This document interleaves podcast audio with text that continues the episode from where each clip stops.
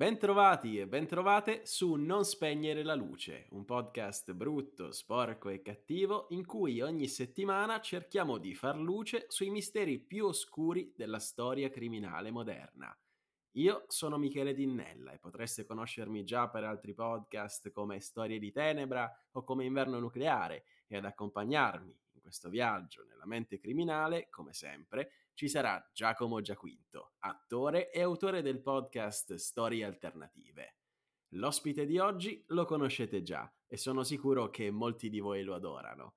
Lui è Paolo Rendina, avvocato tributarista, ex dirigente sportivo, ma soprattutto podcaster e autore della serie Diritto e Rovescio, oltre che detentore del record di presenze qui su Non spegnere la luce.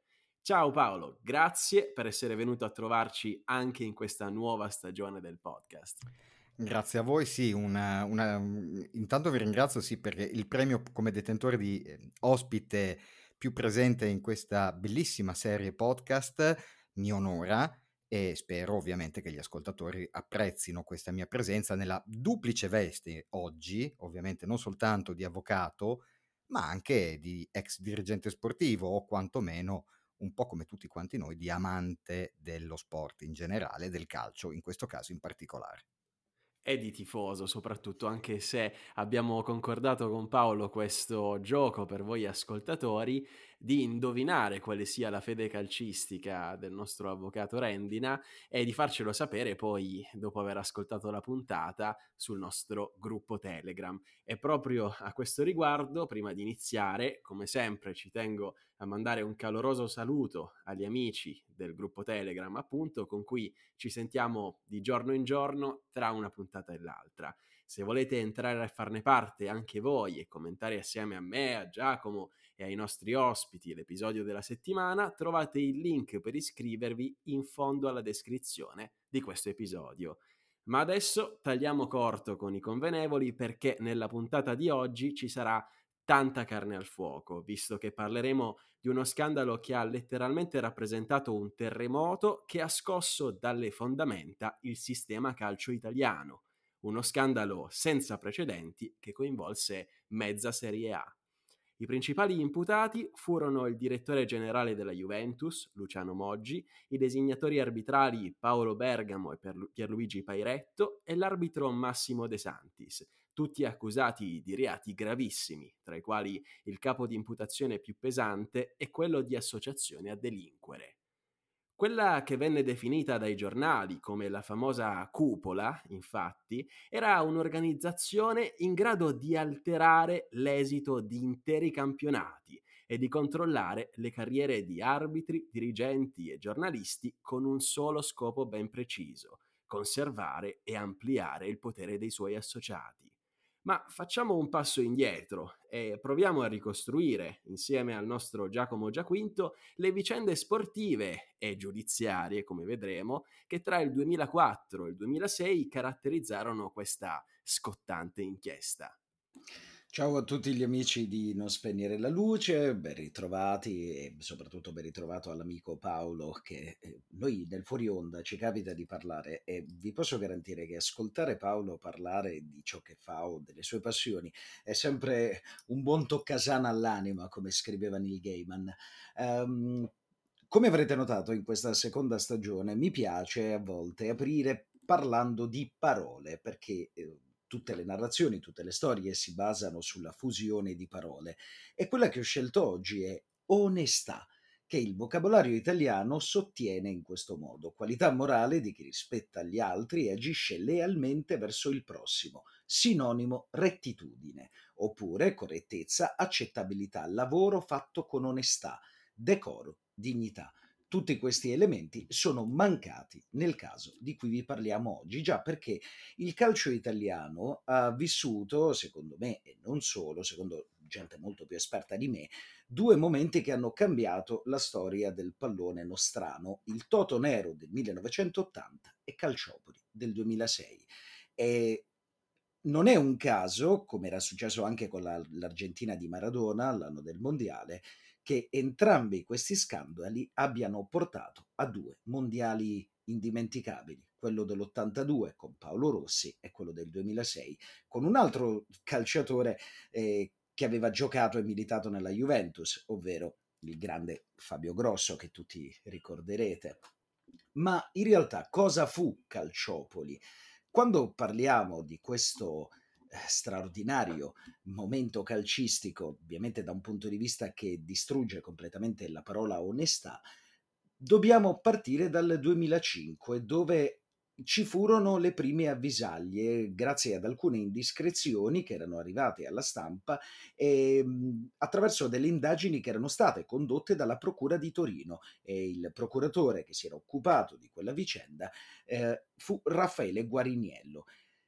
Quelle avvisaglie però si chiusero con un nulla di fatto, ovvero con l'archiviazione perché c'era eh, l'inesistenza di situazioni penalmente rilevanti, ma anche, e da qui poi partì tutto il caso, il rinvio di, man- di materiale contestuale che venne ritenuto importante sul piano disciplinare e venne mandato alla FIGC.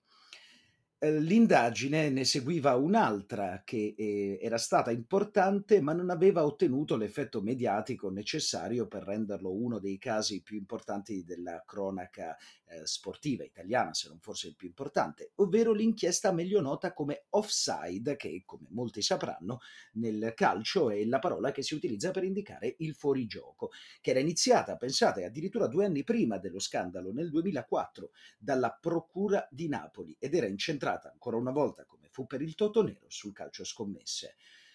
Ma fu nella primavera del 2006 che lo scandalo venne alla luce quando le indiscrezioni di stampa si moltiplicarono del tutto. Prima, diciamo che la, il vero bandolo della matassa fu la notizia che la FIGC aveva iniziato ad indagare su degli episodi eh, di presunta corruzione, attenzione, non solo nel mondo calcistico, ma in quello arbitrale, e parliamo del 2 maggio del 2006. E poi arrivarono quelli che furono i galeotti di questa storia, galeotto nel senso dantesco del termine, ovvero la pubblicazione di, delle prime intercettazioni telefoniche che partirono dal 4 maggio dello stesso anno, ovvero del 2006, uh, eh, ovvero a pochi giorni della chiusura della stagione calcistica di quell'anno 2005-2006, anche se quelle intercettazioni riguardavano la stagione precedente tra i nomi che nelle intercettazioni, eh, nomi importanti che nelle intercettazioni subivano eh, ciò che stava succedendo e che erano quindi inerenti ai fatti, come si usa dire diciamo nel linguaggio eh, giuridico, c'erano l'ex designatore arbitrale Pierluigi Pairetto e il direttore generale e l'amministratore delegato della Juventus, ovvero Luciano Moggi e Antonio Giraudo. E soprattutto, e qui il caso divenne il massimo possibile per ciò che riguardava i media sportivi, perché di mezzo c'era una figura ancora più importante, il vicepresidente della FIGC, Innocenzo Mazzini. Non solo, nelle settimane che seguirono queste intercettazioni comparvero dei nomi di altri dirigenti di importantissime società calcistiche e non solo, vertici arbitrali, federali. Di mezzo c'era anche il presidente della FIGC, Franco Carraro, il presidente ovviamente di allora. Eh, non solo, questo giusto per farvi capire quanto quella cupola, termine che io non ho mai apprezzato perché più che una cupola era un vero e proprio stato mafia, perché non c'era soltanto il mondo calcistico, ma anche gli affini, ovvero um, la carta stampata, gli opinionisti televisivi, un nome importantissimo, Aldo, Bisc- Aldo Biscardi, l'ex designatore Fabio Baldas, che era anche un conduttore proprio per il processo di Biscardi, Tony Damascelli del giornale, c'era Guido Ubaldo del Corriere dello Sport, Franco Melli del Tempo, eh, Lamberto Sposini, Tossati di Rai Sport, c'erano dei nomi importantissimi eh, nonostante la posizione di quasi tutti quei cronisti eh, sotto il profilo penale venne archiviata nel 2007, anche se molti di loro vennero sospesi dall'ordine dei giornalisti. E, ehm, l'unico a essere indagato per quanto riguarda i nomi che vi ho appena pronunciato e processato per l'associazione delinquere fu Ignazio Scardina, eh, poi assolto in primo grado dal Tribunale di Napoli.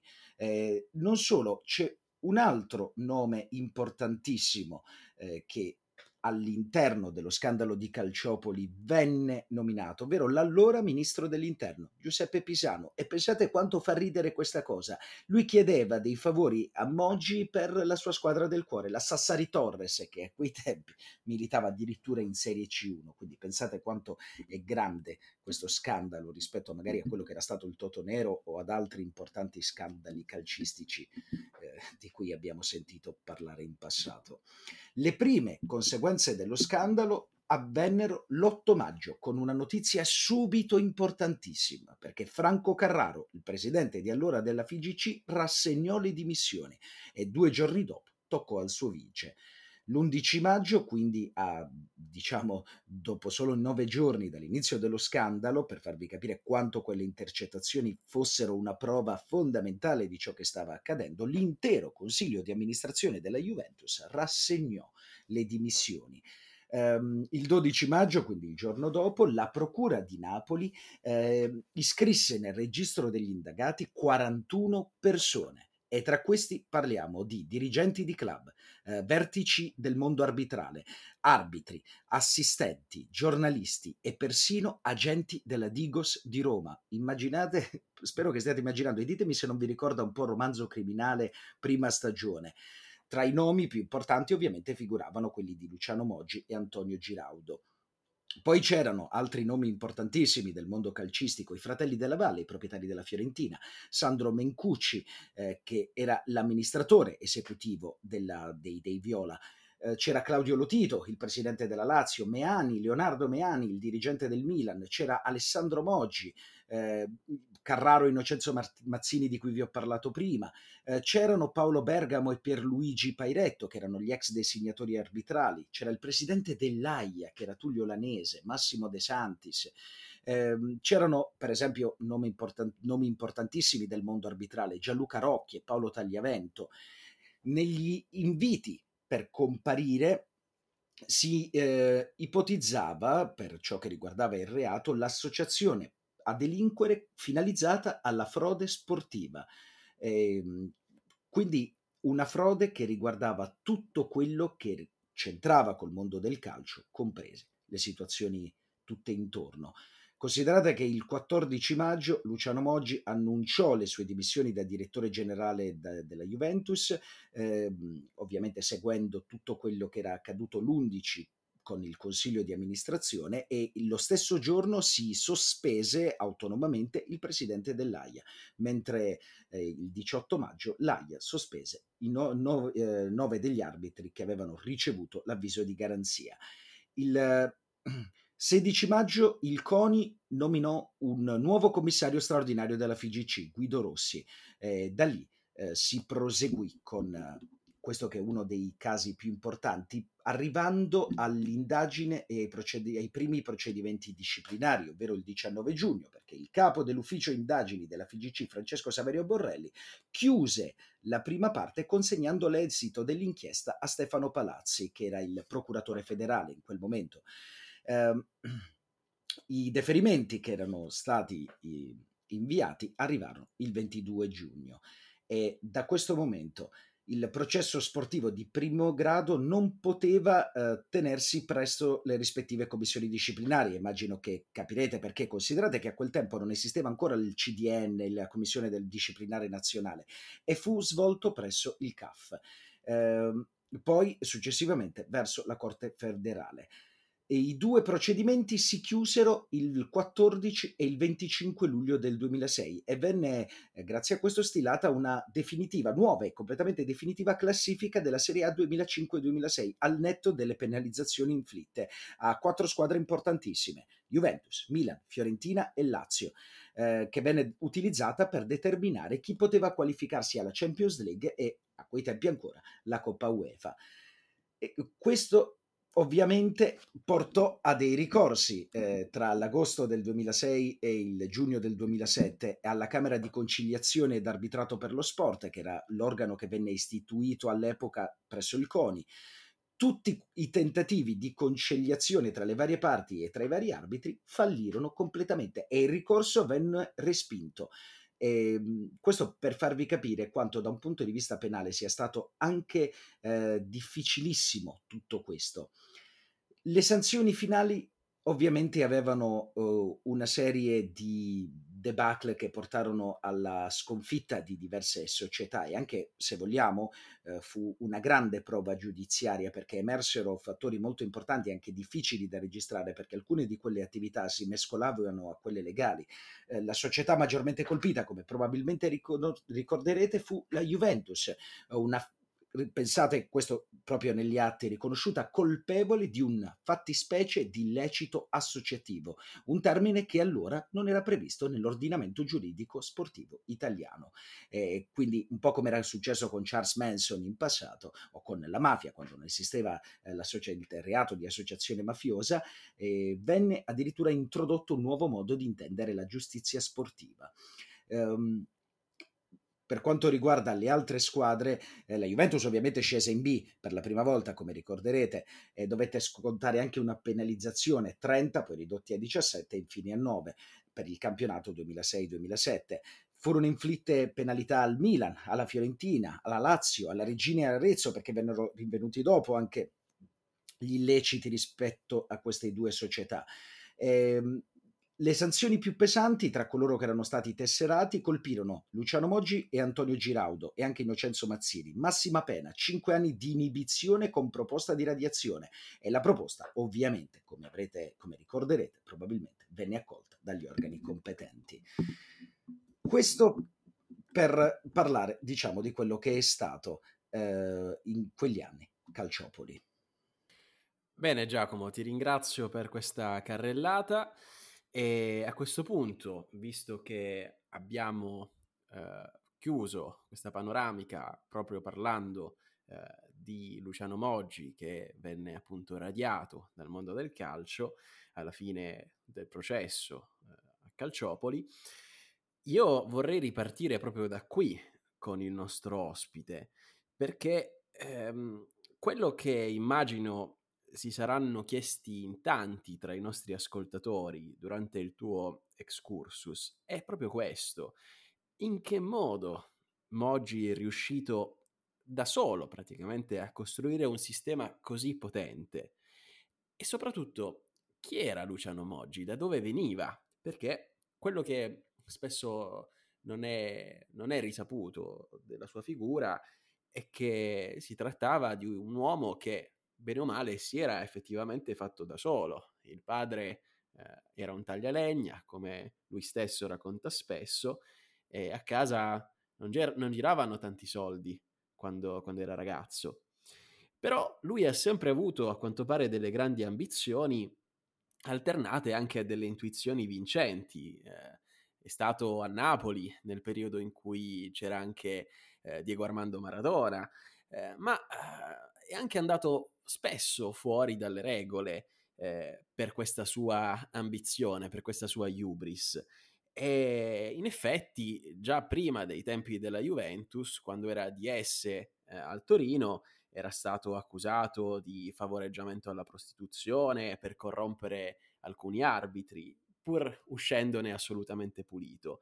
E quindi la, Laura eh, che emana il personaggio di Moggi, almeno per come l'ho sempre vista io, chiedo conferma al nostro Paolo, è quella di uno che era sempre convinto di, di riuscire a farla franca. Che ne pensi? Ma guarda Michele, intanto ringrazio eh, Giacomo perché è veramente uno dei casi forse emblematici della nostra storia giudiziaria italiana, per una serie di cose, poi magari potrebbe essere anche la porta d'ingresso per una nuova puntata del podcast, eh, ma eh, magari ne parleremo fra un pochino quando ci arriverò. La figura di Luciano Moggi è la figura sicuramente di un dirigente sportivo moderno, nella concezione moderna, secondo lui, del dirigente sportivo. Ha sicuramente fatto la storia del calcio italiano in tanti ambiti. Tu giustamente hai ricordato anche la presenza in, in squadre importanti, Napoli, Torino, Roma, delle inchieste che subì e dalla provenienza da una cittadina e comunque da un'estrazione che non era per niente quella calcistica, ma che poi alla fine lo portò a diventare forse non tanto eh, l'uomo del potere calcistico, ma un esempio per molti dirigenti. Ci sono anche intercettazioni nei processi, ci sono anche interviste fatte a noti dirigenti sportivi o a giornalisti secondo i quali quando entrava Moggi negli spogliatoi lo si vedeva un po' come un modello di eh, dirigenze. Dirigente che comunque, voglio ricordarlo, anche negli anni oggetto di Calciopoli, eh, assestò dei colpi di mercato incredibili, inimmaginabili fino a quel momento, facendo anche ripartire, diciamo, eh, un po' anche l'entusiasmo su alcuni, su alcuni giocatori che fino allora magari non erano così tanto seguiti. Moggi sicuramente è una figura centrale nel processo di Calciopoli, ancora per alcuni chiamato Moggiopoli, proprio perché eh, risultava essere un po' il perno, diciamo, della situazione. C'è da dire però che nella lettura delle infinite intercettazioni, nella lettura degli atti processuali della giustizia sportiva e della giustizia ordinaria, perché voglio ricordare anche a me stesso che l'ordinamento sportivo è concorrente all'ordinamento italiano, è una particolarità voluta dai nostri legislatori, non oggi ma da tempo fa, quindi c'è una giustizia anche in ambito sportivo che segue delle sue regole secondo gli statuti federali e gli statuti del CONI e gli statuti anche del Comitato Internazionale Olimpico, il CIO per intenderci, dove alcune fattispecie sono certamente più eh, maggiormente insomma mh, eh, viste, attenzionate come passibili di punizioni. Quando si parla della, del trittico, lealtà, probità, correttezza, l'accezione per un cittadino comune eh, non viene magari eh, subito, non salta subito all'occhio. Ecco, in ambito sportivo questi sono valori sicuramente da mantenere. In tutto questo, Luciano Moggi, e, e poi mh, magari ci confronteremo anche più avanti sul punto, Luciano Moggi a me ha sempre molto colpito quando venne per la prima volta chiamato a rendere ehm, dichiarazioni davanti agli inquirenti, procura sportiva, perché anche nello sport esiste il procuratore sportivo, al pari del procuratore, cioè quindi del pubblico ministero nell'ordinamento eh, penale, quello che con- abbiamo tutti in testa, beh, insomma, anche davanti al procuratore sportivo, ma soprattutto davanti agli inquirenti della, dell'indagine penale dell'offside, per intenderci, un uomo che addirittura disse: Ma io non ho fatto nulla di male. Io onestamente ritengo di aver agito come tutti gli altri, comunque eh, diciamo così facevano, comunque in un contesto dove non mi sembra di aver combinato chissà che cosa, quale malafatta. Perché una delle tesi, appunto, tanto del dirigente sportivo quanto dell'uomo, tanto delle società che ha rappresentato, è sempre stata quella di dire dov'è la prova della malafatta, dov'è, ad esempio, la prova provata che una partita sia stata artatamente eh, costruita a tavolino perché vincesse questo o quell'altra squadra. Ecco. Ed è proprio ciò di cui discuteremo in questa puntata, eh, perché è la cosa più interessante. Quello che io voglio capire insieme a te, Paolo, è proprio questo: come esercitava questo suo, chiamiamolo soft power, Luciano Moggi? Eh, abbiamo parlato prima, per esempio, con Giacomo di Aldo Biscardi, eh, del suo processo, che era praticamente una delle trasmissioni televisive più seguite, e eh, dei contatti anche con tutto il mondo arbitrale, dei designatori, eccetera, per influenzare non tanto il risultato delle partite, eh, come sosteneva lo stesso Moggi appunto davanti agli inquirenti per, per proteggersi, ma eh, per influenzare invece ehm, le decisioni arbitrali, per esempio, sui fuorigiochi o soprattutto le ammonizioni e le conseguenti squalifiche per le giornate successive. Quindi ca- capitava spesso che nel momento in cui una squadra di medio-alta classifica dovesse confrontarsi di lì a due o tre settimane contro la Juventus, eh, gli arbitri fossero particolarmente larghi con eh, l'utilizzo del cartellino giallo o del cartellino rosso. Eh, ecco, ci spieghi Ma, come funzionava questo sistema? Guarda, è molto, cioè più ci si pensa, più ci si ragiona, più si potrebbe arrivare a conclusioni totalmente divergenti. Mm, prima di tutto, giusto anche puntualizzare, perché sennò non, non arriviamo forse a conclusione di nulla e io personalmente mi ritrovo ormai da anni a studiare il caso Calciopoli, anche per tutti ovviamente gli aspetti più eh, tecnici che sono però per me molto importanti molto affascinanti, penso soltanto alle sentenze del professor Sandulli, tutte le tematiche analizzate. C'è una frase di un noto eh, arbitro che poi insomma le ha passate brutte, anche lui poveretto, non lo cito, però insomma qualcuno magari capirà di che sto parlando, il quale dice eh, io non sono un gestore della partita, sono un arbitro e in quanto tale giustamente applico le regole del gioco. Attenzione, il sistema Moggi, se vogliamo chiamarlo così, ma io, scusatemi, sono un po' per un sistema del calcio italiano dell'epoca, perché eh, le carte ci restituiscono anche prove inconfutabili, pacifiche, mh, cristalline, che eh, non è soltanto il Moggi bianco-nero che poi alla fine si avvantaggiava o cercava di avvantaggiarsi di un certo sistema, ecco, questo per dirlo. Ma in quanto tale, invece, il sistema Moggi cercava di creare dei gestori delle partite e non degli arbitri, calcolando anche una cosa, caro Michele, che c'è l'errore umano. Oggi noi abbiamo il VAR, noi oggi abbiamo la tecnologia che ci aiuta e che tanto comunque eh, vilipesa dai vari tifosi che ovviamente eh, in ogni partita, in ogni competizione, bene o male non si assume mai la responsabilità il tifoso di dire la mia squadra è peggiore dell'altra, ma in una competizione c'è chi vince e c'è chi perde. Bene, con Calciopoli abbiamo scoperto che la vittoria o la sconfitta non è soltanto un merito sul campo, ma può subire, eh, diciamo, degli... ci possono essere eventi esterni che non sono quelli climatici che bene o male possono, diciamo, dare una spinta, avvantaggiare o rendere meno difficoltosa la prestazione di una squadra rispetto a un'altra. E questo è uno di quei principi, quello di lealtà, di probità e correttezza, che, che è stato violato prima di tutti.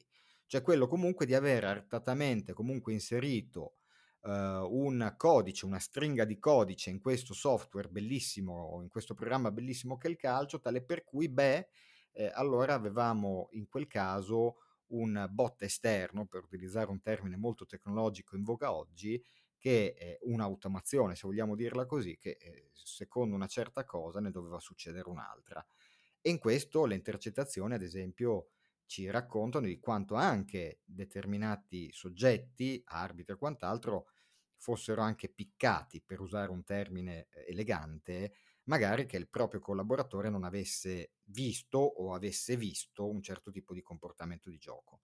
Però in tutto questo, concedimi ancora una parola su un, mm, un ragionamento. Eh, sembra quasi che l'arbitro in campo e gli assistenti in campo dovessero essere degli automi.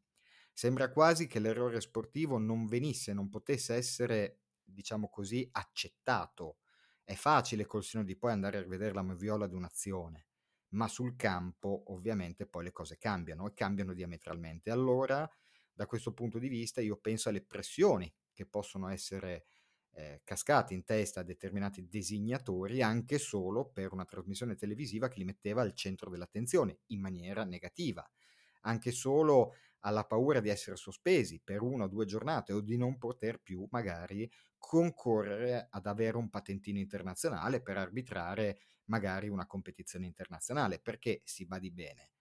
L'arbitro certamente, come mi disse qualcuno, non è che lo fa perché è costretto, lo fa perché gli piace, perché è una professione dove si sente quel vestito addosso, quella giacchetta nera, per intenderci, la sua giacchetta nera.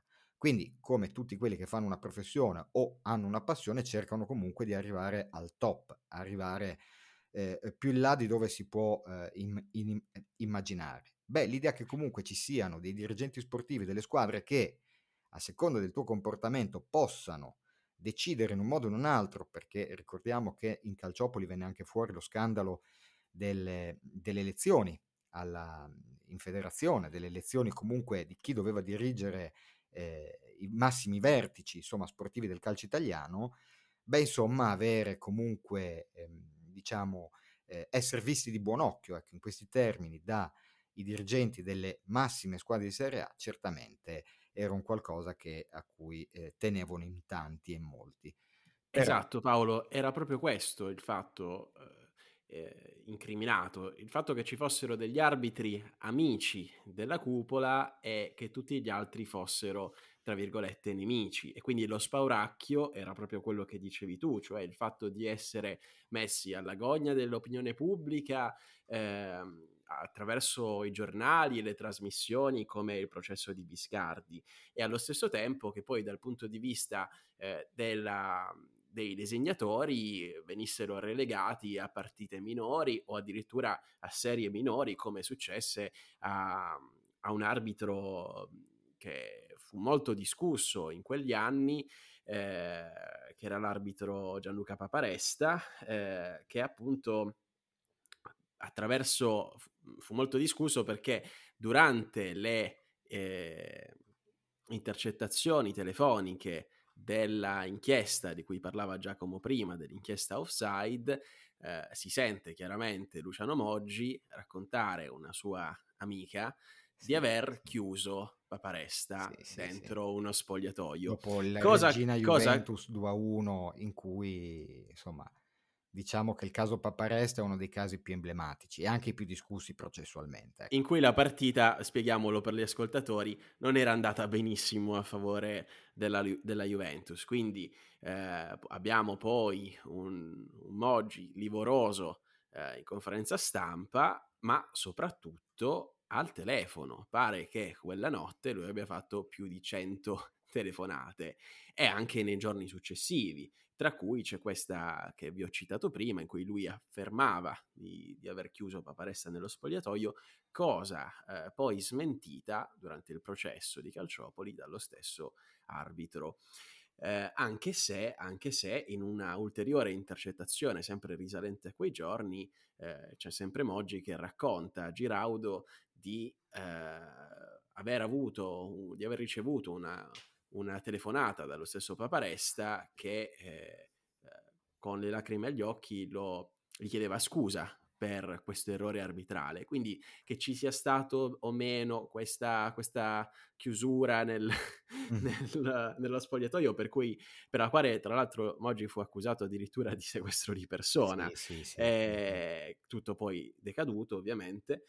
Eh, però che ci sia stata o meno questa cosa qui, questo rende l'idea la chiamata successiva di Paparesta per scusarsi con Moggi rende l'idea di quanto malato fosse quel sistema in cui un arbitro che dovrebbe essere un pubblico ufficiale assolutamente imparziale arriva a chiamare il lunedì successivo una partita il dirigente di una delle squadre maggiori d'Italia per eh, scusarsi di un errore, di un presunto errore per scusarsi di cosa? Di aver fatto il suo lavoro. Poi peraltro dell'errore del guardaline Coppelli, che poi era stato poi lui l'oggetto poi delle, delle massime eh, invettive da parte di dirigenti, eh, vabbè, dirò il nome, della Juventus, insomma, eh, nei confronti appunto eh, per quello che era successo. Ma vedi, è proprio questo il problema di fondo, cioè non si, è, non si sono nemmeno resi conto che questo comportamento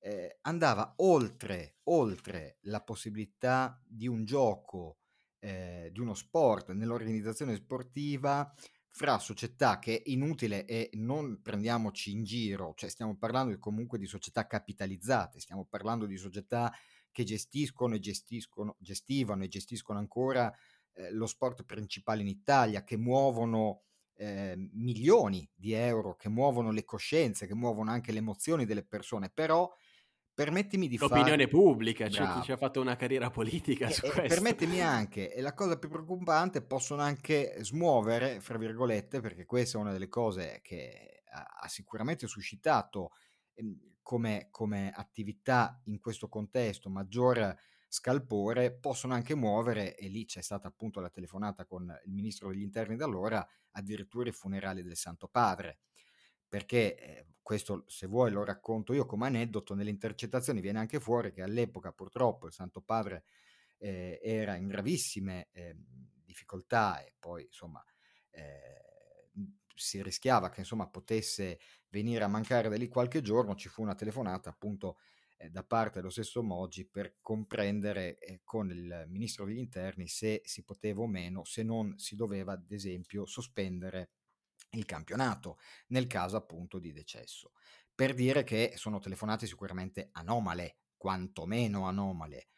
Poi, eh, inutile dirselo, se un dirigente e un arbitro eh, si incontrano e vanno a mangiare fuori, io non ci vedo onestamente nulla di male, come, eh, come giusto che sia, cioè nel senso che stiamo parlando comunque di fatti eh, esclusi, però capisci che quando si inizia a ragionare di telefonate che entrano invece nel merito sportivo, che entrano nelle designazioni con telefonate dove eh, il dirigente chiede conferma delle designazioni arbitrali e a un certo momento dice ah no no ma queste le so già, beh allora lì qualche dubbio ti viene, che poi in campo ci vadano 11 giocatori va benissimo, che il valore di quei giocatori eh, sia eh, assolutamente specchiato va benissimo, però il dubbio ti viene che alla fine ci sia qualcosa di estremamente perverso dietro questo, questa situazione. Parliamo proprio di questo, Paolo, perché ehm, l'abbiamo detto, le indagini della squadra offside sono durate eh, quasi due anni, eh, sono state ascoltate più di 170.000 telefonate in un singolo anno, dal 2004 al 2005, e ehm, sono a un certo punto iniziati anche dei pedinamenti nel momento in cui eh, il pool che stava conducendo le indagini si è accorto, sempre attraverso le intercettazioni, che eh, i protagonisti di questa inchiesta, quindi Moggi, Paolo Bergamo, si erano resi conto, insomma, di essere eh, intercettati e quindi ormai avevano diversi telefoni con diverse schede telefoniche per, per proteggersi da, da, orecchie indiscrete. E quindi iniziano questi pedinamenti e si scopre l'esistenza di quella che verrà poi definita la cosiddetta combricola romana, mm. eh, in cui c'erano appunto questi pranzi di lusso con regali, eccetera, a cui partecipavano, abbiamo detto, l'ha detto Giacomo, giornalisti come Viscardi, Lamberto Sposini, arbitri come Massimo De Santis, designatori arbitrali come Paolo Bergamo, Pairetto. E allora la domanda che ti faccio, eh, visto che ne stavamo parlando poco fa, Paolo, eh, qual è il confine tra amicizia e anomalia o addirittura corruzione, secondo te? Beh, il confine è facile perché l'amicizia posso anche tecnicamente andarmela a giocare fino a quando voglio, sempre che sia possibile ricostruirla, cioè le prove comunque di una semplice amicizia non sono state portate in giudizio. Le prove invece di schede telefoniche eh, occulte, eh, di movimenti artefatti o comunque di una certa eh, attività volta a deludere un qualsiasi controllo esterno, anche questa è pacifica. È lì il punto e il discrimine, perché nessuno mi può impedire, ad esempio, di avere come amico Tizio Caio Sempronio. Poi, ripeto, la cosa è abbastanza anche, eh, purtroppo, quando si, scusami, quando, quando si assumono determinati ruoli bisogna anche fare dei passi indietro. Eh, lo so bene, nel senso posso rendermene conto, cioè un procuratore della Repubblica, un giudice, un magistrato, che dir si voglia, vede molto limitata anche la propria vita privata, signori, cioè bisogna anche, mhmm, perché ha un ruolo istituzionale di un certo tipo e quindi ci sono dei, dei, delle incompatibilità a volte che devono essere segnalate, ci sono delle situazioni insomma che anche nel mondo sportivo vanno comunque tenute in debita considerazione. In questo caso invece nulla è stato fatto alla luce del sole, anzi c'erano appuntamenti eh, molto garibaldini, chiamiamoli così, eh, molto carbonari, ecco, per dirla come va detta, che secondo me sono anche quell'indice del fatto che onestamente qualcosa di sotto si stava tramando. Però, eh, ti ripeto, non voglio che Calciopoli venga eh, assimilata alla Moggiopoli. Ed è questo forse il fatto più eclatante che mh, secondo me eh, vuole essere eh, e deve essere comunque rimesso sotto eh, i riflettori. E diciamolo però, questi pedinamenti avvenivano proprio perché gli inquirenti stavano cercando di, ra- di raccogliere prove sufficienti per poi rinviare a giudizio eventualmente sì. eh, p- per iniziare un'inchiesta vera e propria. Dove tutto nacque nel 2003 da delle, fra virgolette, delle spiate di qualche collaboratore di giustizia dove c'era del marcio nel mondo del calcio, perché tutto iniziò da lì.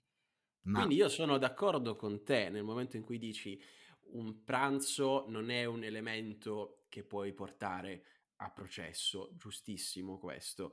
E, ed è anche giusto dire che eh, queste, queste, influenze non le aveva soltanto la Juventus o il suo eh, direttore sportivo, anche eh. perché adesso ci arriveremo, ci sono state tante altre società coinvolte, anche grandi nomi. Però quello che a me interessa in questo momento discutere, eh, e poi passiamo ad altro, perché c'è tanto altro, è questo.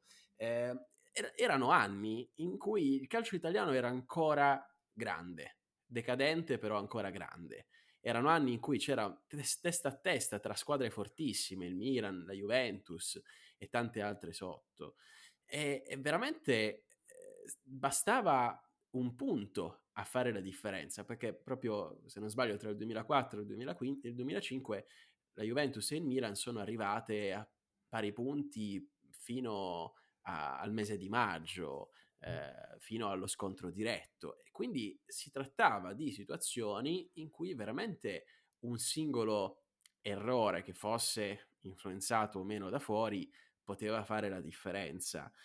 E eh, quello che eh, lascia in maniera più eclatante, sconvolti della eh, figura di Moggi e dei suoi rapporti anche con i disegnatori arbitrali, in particolare con la figura di Paolo Bergamo, era proprio il fatto che dalle intercettazioni si evince che eh, lui f- fosse proprio Moggi a decidere non soltanto come nel caso della morte di Papa Voitila la sospensione o meno del campionato, ma anche la scelta della designazione arbitrale giornata per giornata e quindi magari se c'era una partita importante si metteva un arbitro che lui riteneva affidabile e questo attraverso un sistema che era quello dei sorteggi. Pare sì. che ci fossero i sorteggi truccati durante sorteggi quell'anno. pilotati, sorteggi pilotati che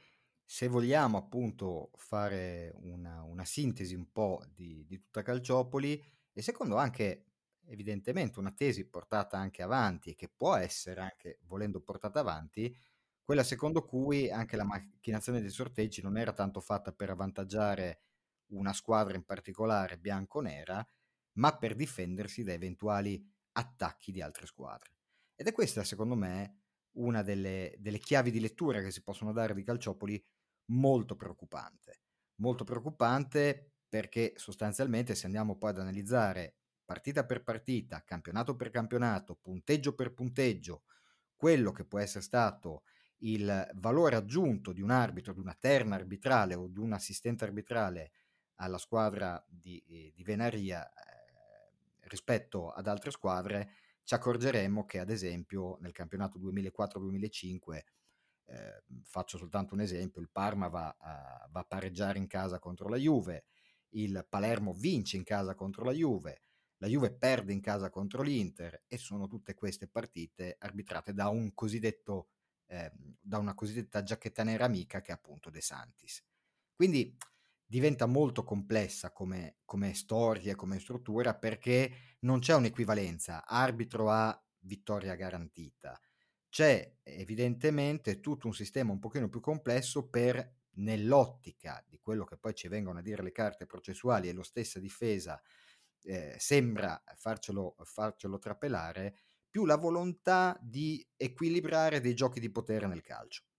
Ed è questa la cosa più preoccupante, perché se avessimo soltanto una persona nel, nell'occasione Luciano Moggi colto con la mano nella marmellata, beh, sai, eh, rompi, eh, rompi questa, questa, catena infernale e, e ritorniamo a giocare. In realtà poi abbiamo detto già che altre società, altri dirigenti comunque chi più chi meno sono stati comunque attinti dai procedimenti anche con Calciopoli bis e i procedimenti penali comunque per alcuni sono decaduti per prescrizione, ma in primo grado comunque hanno visto altri soggetti condannati che non erano comunque Luciano Moggi.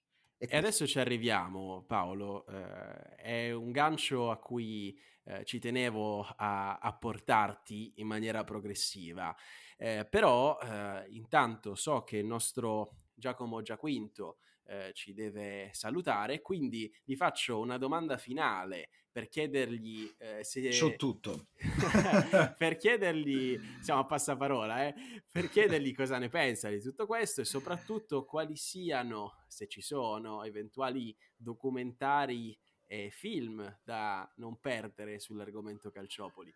Allora, sì, assolutamente. Che cosa ne penso? Eh, vi parlo sempre da un punto di vista di narratore se noi pensiamo alle squadre che sono state eh, in quell'anno più bissate da ciò che è accaduto con Calciopoli e associamo poi le loro storie, notiamo che il proseguo del calcio ha avuto degli strani percorsi. Per esempio, la Juve vinse il campionato di Serie B con dei numeri da record, e da lì sappiamo poi l'ascesa che ha avuto, esclusa la Champions League. Il Milan riuscì a portarsi a casa la Champions League l'anno dopo Calciopoli. La Fiorentina annullò i 15 punti di, pina- di penalizzazione e finì sesta. Senza quei punti sarebbe stata terza. E la Regina riuscì a salvarsi con una rimonta incredibile. Cioè, notate quanto queste storie, un po' come era accaduto col Totonero, poi abbiano questa drammaticità nel finale, perché sono sempre storie che si collegano e in questo caso vengono eh, a, diciamo arcuate dal sistema giuridico italiano, ma parliamo sempre di storie incredibili. Per quanto riguarda ciò che c'è da vedere, c'è un una bellissima serie su Netflix che io purtroppo non ho ancora visto, ma Michele sì e me l'ha anche consigliata, dove una delle puntate è dedicata proprio a Calciopoli. Ma quello che io vi consiglio, se riuscite a trovarlo, perché secondo me è il migliore, ma non è facilissimo da trovare, è Operazione Offside, che è un film tutto italiano che è stato girato nel 2009 e ripercorre le indagini della Procura della Repubblica di Napoli. Qual è la particolarità di questo? documentario, che è stato trasmesso soltanto in un'occasione dalla 7, il 15 dicembre del 2009, il giorno dopo le sentenze definitive del processo penale di Calciopoli. Ti ringrazio Giacomo e ti diamo appuntamento alla prossima puntata. Tra l'altro eh, il documentario su Netflix eh, si chiama Bad Sport e c'è una puntata in particolare dedicata al processo di Calciopoli, anche se eh, si tratta comunque di una prospettiva estera e quindi viene raccontato un po' il mondo del calcio italiano visto da fuori.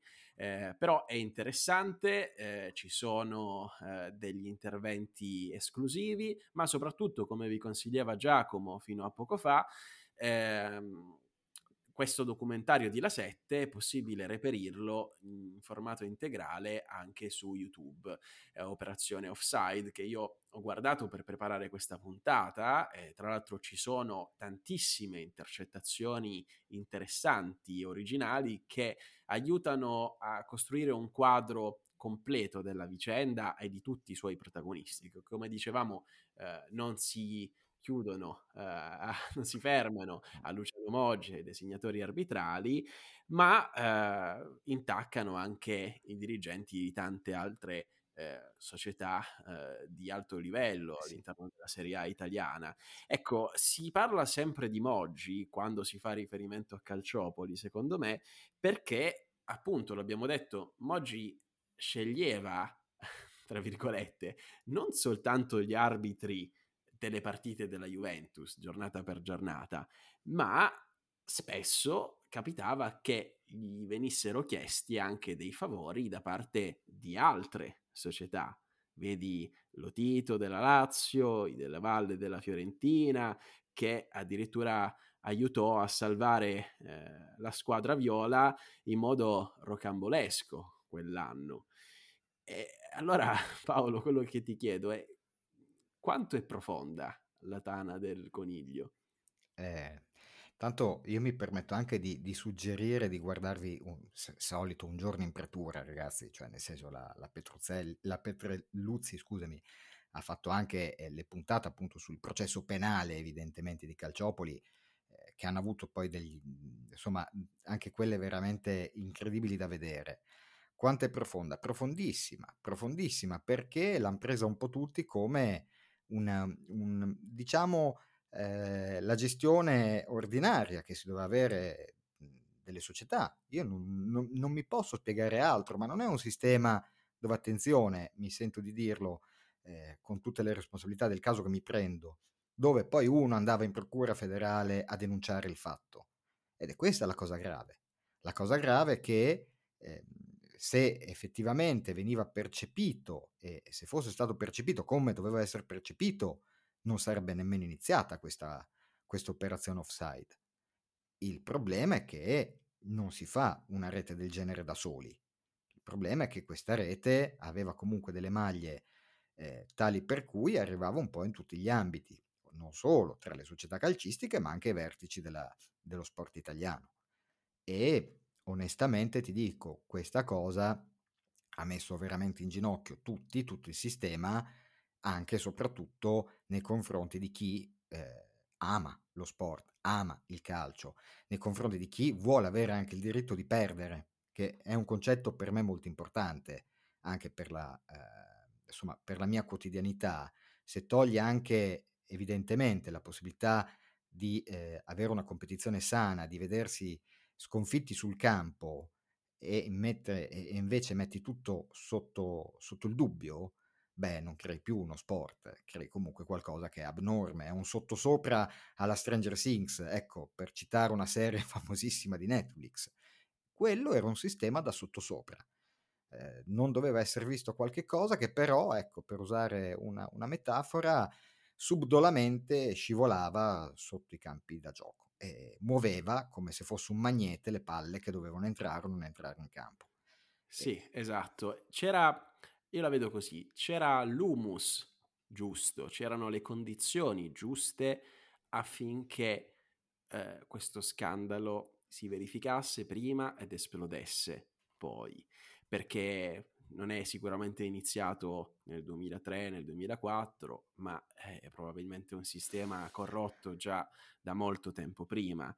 E tra l'altro anche chi cercava di combatterlo, questo sistema, come gli stessi fratelli della Valle, che all'inizio erano molto critici nei confronti uh, dell'operato di Moggi come DS, uh, alla fine, uh, pur di salvare la propria squadra, arrivati a fine aprile, inizio maggio della stagione, si piegarono comunque a quel sistema. Quindi un sistema così forte da mhmm, riuscire a sbaragliare anche qualsiasi oppositore e, e da portarlo addirittura dalla propria parte. Ma ti, ti, ti lascio un dubbio, mi permetto di darmi anch'io un dubbio in questo caso.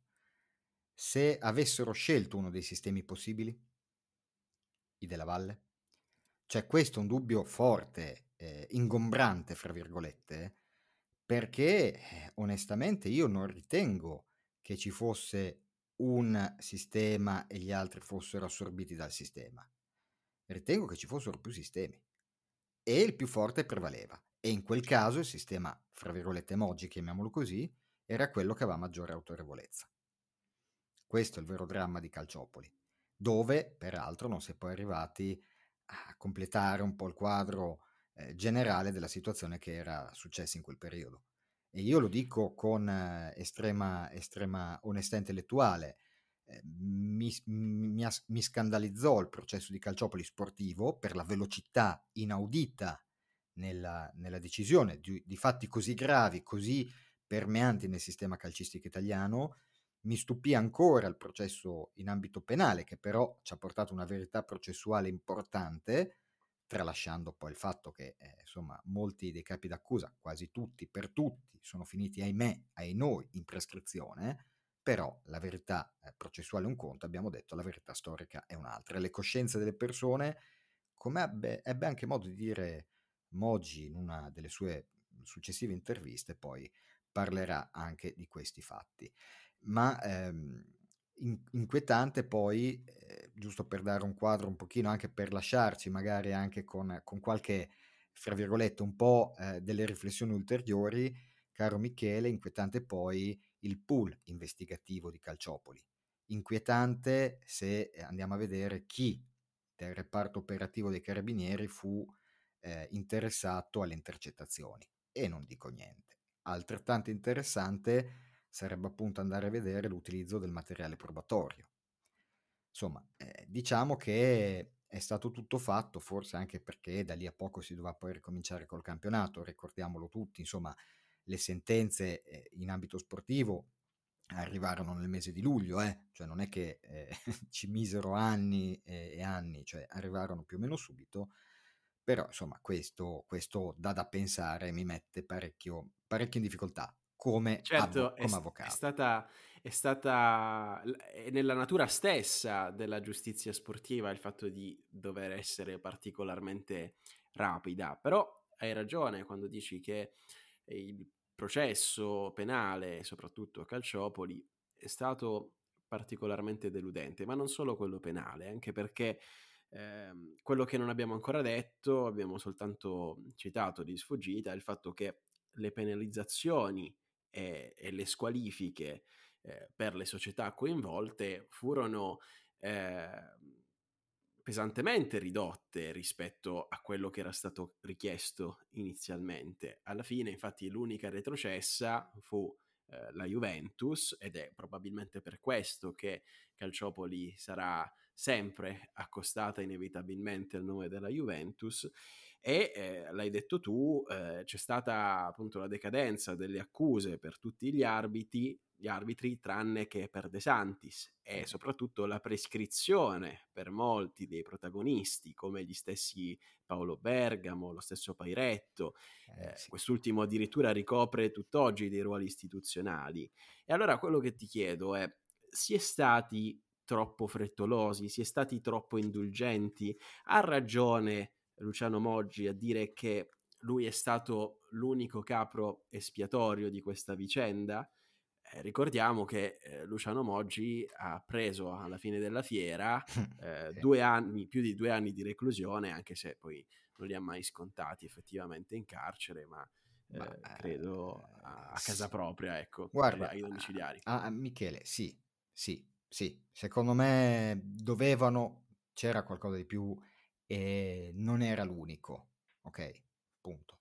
Questa è la mia conclusione da, uh, da tifoso, poi invece eh, ti posso dire alcune suggestioni, un tifoso sportivo che mh, mi fece quell'anno, mi fece disam- disinnamorare totalmente a, allo sport, non seguì più per molto tempo il calcio in particolare, eh, lo dico proprio tranquillamente, eh, perché mhmm, era una fiction, cioè rischiavi di andare allo stadio e vedere una grandissima fiction, il cui finale poteva essere scritto soltanto eh, a favore di uno o dell'altra squadra a seconda dell'eroe di turno che doveva per forza vincere, cioè l'idea comunque che la squadra di periferia potesse sul campo portarsi a casa una vittoria era quasi, quasi impossibile e l'idea che comunque le partite venissero decise prima era era un'ombra su, su, ogni competizione che insomma mi fece veramente disinnamorare allo sport del calcio eh. poi per il resto per fortuna ancora molti sport che mi piacevano però ecco ehm, c'è una figura in, più di una figura in questi processi sportivi e non sportivi quindi processi sportivi ordinamento sportivo e processi penali procedura penale insomma che insomma, potrebbero far aprirci degli spin-off, come vengono chiamati nelle serie TV, molto interessanti, come ad esempio Auricchio e, e Arcangioli, i due carabinieri, peraltro eh, poi eh, oggetto poi di, di, storie un po' oh, su fatti ancora più gravi, perché pensa all'agenda rossa di Borsellino. Ecco, questo è il contesto in cui si muovevano anche le indagini di Calciopoli. Stiamo parlando comunque di... Eh, di, di tutta una narrazione anche in, sulle indagini che possono ver- aprire, veramente aprire uno spaccato sulla nostra Italia veramente gigantesco. E non ultimo, eh, perché insomma mi piace sempre quando parlo di Calciopoli eh, verso la fine arrivare ad una domanda che faccio anche a me stesso, eh, Michele. 22 giugno dell'86 Città del Messico. Primo gol di Diego Armando Maradona. È colpevole Diego Armando per quel gol di mano che va di fatto a violare principi di lealtà, probità, correttezza, falsificare il risultato o per quel gesto calcistico splendido, mm, geniale, poi coperto dal secondo gol, ancora un altro capolavoro calcistico, va comunque assolto. E questa è una domanda che io solitamente faccio quando parlo di Calciopoli, perché poi alla fine eh, bisogna anche capire qual è effettivamente il confine anche su Calciopoli, su quello che possiamo ritenere lecito e illecito, perché molti hanno gioito per le accuse e per le condanne alla Juve, a Moggi, alle altre squadre, Milan, Fiorentina, ma alla fine della fiera, secondo me, poi alla fine tutti ne hanno in quegli anni tratto un vantaggio, direttamente o indirettamente. Quindi è molto difficile fare un processo a Calciopoli, un processo alle persone. È un processo più che altro al sistema, sperando che poi dopo quei fatti qualcosa sia cambiato. Poi il, il, diciamo così, il tempo vedremo se ci darà ragione. Ma la domanda che mi faccio sempre è: il gol di mano di Maradona è da accusare, è da condannare o è da assolvere? e, e anche quello stiamo parlando appunto di giustizia sportiva. E la domanda che ti faccio io invece, Paolo, è questa. Tu mi hai detto che da tifoso sei rimasto molto scottato, molto deluso da questa vicenda, come, come tutti in realtà, secondo me.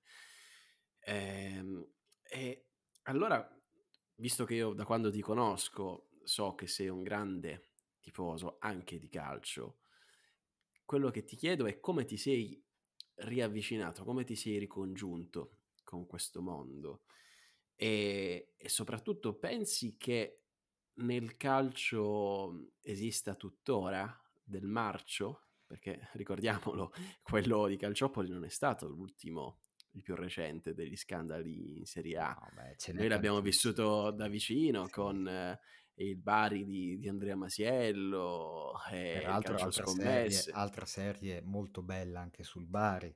Peraltro lo scandalo recentemente successo del doping, doping sportivo, che è una piaga incredibile nello sport, anche di una squadra di Serie A. Insomma, è inutile, eh, siamo uomini, Michele, siamo uomini.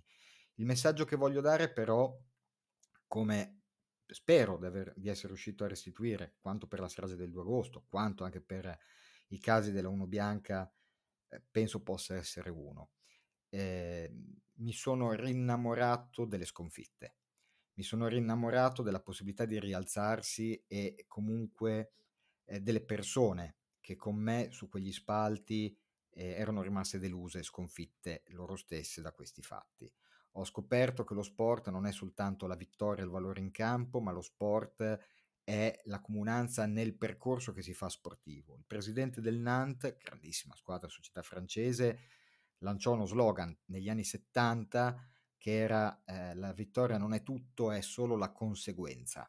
Su questo ragionamento io mi sono rinnamorato allo sport, capendo che non importa il risultato, non, non, non è quello che conta il risultato, quello che conta è il percorso che si fa insieme. E io devo dire che il percorso che si fa insieme da tifosi, fra virgolette, o eh, stando più vicini alla squadra, quindi guardando gli allenamenti, è quello che mi fa star bene. Quando vedo i ragazzi che nonostante tutto durante la settimana si allenano e tutto, a me comunque piace e piace tantissimo. Quello che brucia e, e continuare a bruciare era magari perdere quella possibilità di vedere un ragazzo che si era allenato, magari non, non meritevole della vittoria perché non capace, comunque non avere anche quella possibilità. E quello ovviamente da condannare. Ma poi ho passato questo, questo scoglio e mi sono innamorato della sconfitta, che secondo me alla fine per pro- la professione, per il lavoro, per quello che mi sento di essere, cioè per un avvocato, è la cosa principale, perché io, bene o male, vivo eh, raccogliendo storie di sconfitte e lavoro per riabilitare le sconfitte. Quindi ho trovato anche in questo un motivo per ri- riavvicinarmi allo sport eh, sotto un altro punto di vista. Poi chi vuole vincere barando vinca, è una vittoria che si porterà nella tomba. Paolo, io penso che sia proprio per interventi come questo che tu sei l'ospite con più presenze su questo podcast, perché veramente sono, sono cose che mettono la pelle d'oca. E allora potremmo anche concludere qui, ma io mi ero preparato un'ultima domanda per te, eh, avviandoci in conclusione. Ti volevo chiedere, eh, questa ci tengo anche a saperla da te come, come amico, come persona perché in Italia il calcio è così importante? Eh, potrei spoilerare un po' la domanda iniziale che avevamo fatto, che eh, invito ancora i nostri ascoltatori a darci la risposta del quiz, del quizzone sul canale Telegram, sul gruppo Telegram. Eh, perché abbiamo bisogno di eroi ed è lì il problema. È lì il problema. Abbiamo bisogno di eroi e ognuno si riconosce in qualcuno che ha delle sfide da affrontare.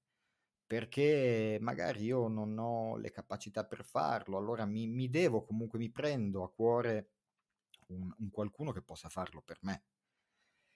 Eh, sai, la domanda che fai è una domanda molto, molto complessa, sicuramente delicata, insomma, sotto, sotto, vari aspetti, però sì, posso arrivare a questa come conclusione. Posso arrivare che eh, abbiamo, abbiamo, sicuramente bisogno di, di un qualcuno eh, che sia la, una proiezione di quello che vorremmo essere. Quindi tu dici che il calcio sopperisce all'assenza di modelli in altri ambiti eh, diciamo, pubblici. Diciamo che il, il calcio, vedi inizialmente, come tutti gli sport, se ci pensiamo, era iniziato come uno spettacolo, come intrattenimento. Ed è un aspetto non da sottovalutare. In effetti si parla dello show, si parla... Eh, le stesse t- televisioni ce lo, ce lo propongono con colori sgargianti, con musiche, adesso ci sono anche gli inni, eh, gli stadi sono pieni di bandieroni, di canzoni, eh, siamo in un'arena, ok? È uno show, è uno spettacolo. E, ehm, e, quindi per quello abbiamo bisogno di leggerezza, abbiamo bisogno di un pomeriggio che ci porti fuori un po' dal contesto quotidiano e devo dire che una, uh, un'idea appunto che si può avere dell'importanza del calcio era quanto comunque è stato attenzionato il calcio nel periodo del Covid. Non si poteva fermare la macchina del calcio e attenzione, si è fermata tutta l'Italia, ma non si è fermata la macchina del calcio perché poteva essere un momento di intrattenimento per la, per la popolazione, al di là del, dei milioni che muove il calcio. Quando hanno riaperto gli stadi è stata la liberazione per molte persone che potevano tornare negli stadi a socializzare Mhmm, parimenti non è stata, secondo me, data la stessa attenzione magari ai teatri, ai cinema, a, ad attività culturali e di intrattenimento, se vogliamo, secondo me, mh, mhmm, leggermente più importanti, ecco. Però sì, è il pane circensis, mettiamola così. Quindi ha questo fascino. Poi non tutti gli sport, tant'è che ad esempio per l'Italia il calcio, in altre, in altre nazioni ci sono altri sport, ci sono sport più da borghesotti, fra virgolette, sport invece che notoriamente sono un pochino più popolari, dove tutti, bene o male, possono avvicinarsi anche con un pallone fatto con i maglioni, con due porte tracciate col gessetto. È quello che eh, è incredibile, e tant'è che, guarda, torno alla mia domanda di prima su Diego Armando Maradona. Lui era lo spettacolo in campo, indipendentemente dall'aver falsato meno il risultato, era lo spettacolo. Però poi devi pagarlo a caro prezzo se quello spettacolo lo falsi, perché se tu compri un biglietto per vedere una rappresentazione teatrale, giustamente vuoi vederla eh, integralmente, ma che non ci siano appunto effetti scenici che ne falsino eh, il copione. E invece, niente, siamo arrivati dopo Calciopoli a capire che quello che stavamo guardando era una fiction. E questo ha deluso tutti maggiormente, perché ci fidevamo, ci eravamo affidati a questa speranza che era il calcio per tutti. Bene, bene Paolo, ti ringrazio. Siamo arrivati a più di un'ora di registrazione abbondante e quindi io direi che possiamo concludere qui questa puntata, questa bellissima puntata tra l'altro. Ci sono tante domande che rimangono ancora aperte e quindi io vi invito a dare la vostra risposta eh, sul gruppo Telegram, ci fa piacere sentire la vostra opinione, lo trovate eh, qui sotto nella descrizione di questo episodio. E se siete stati bene, se questa puntata vi è piaciuta, vi invito a lasciare anche una recensione su Spotify oppure su Apple Podcast. Nel frattempo, io vi ringrazio per essere arrivati fin qui, ma soprattutto ringrazio il nostro avvocato Paolo Rendina. Grazie a voi. E ringrazio anche il nostro Giacomo Giaquinto. Eh, vi do quindi appuntamento al prossimo mercoledì con un nuovo episodio, ma soprattutto vi raccomando di non spegnere la luce.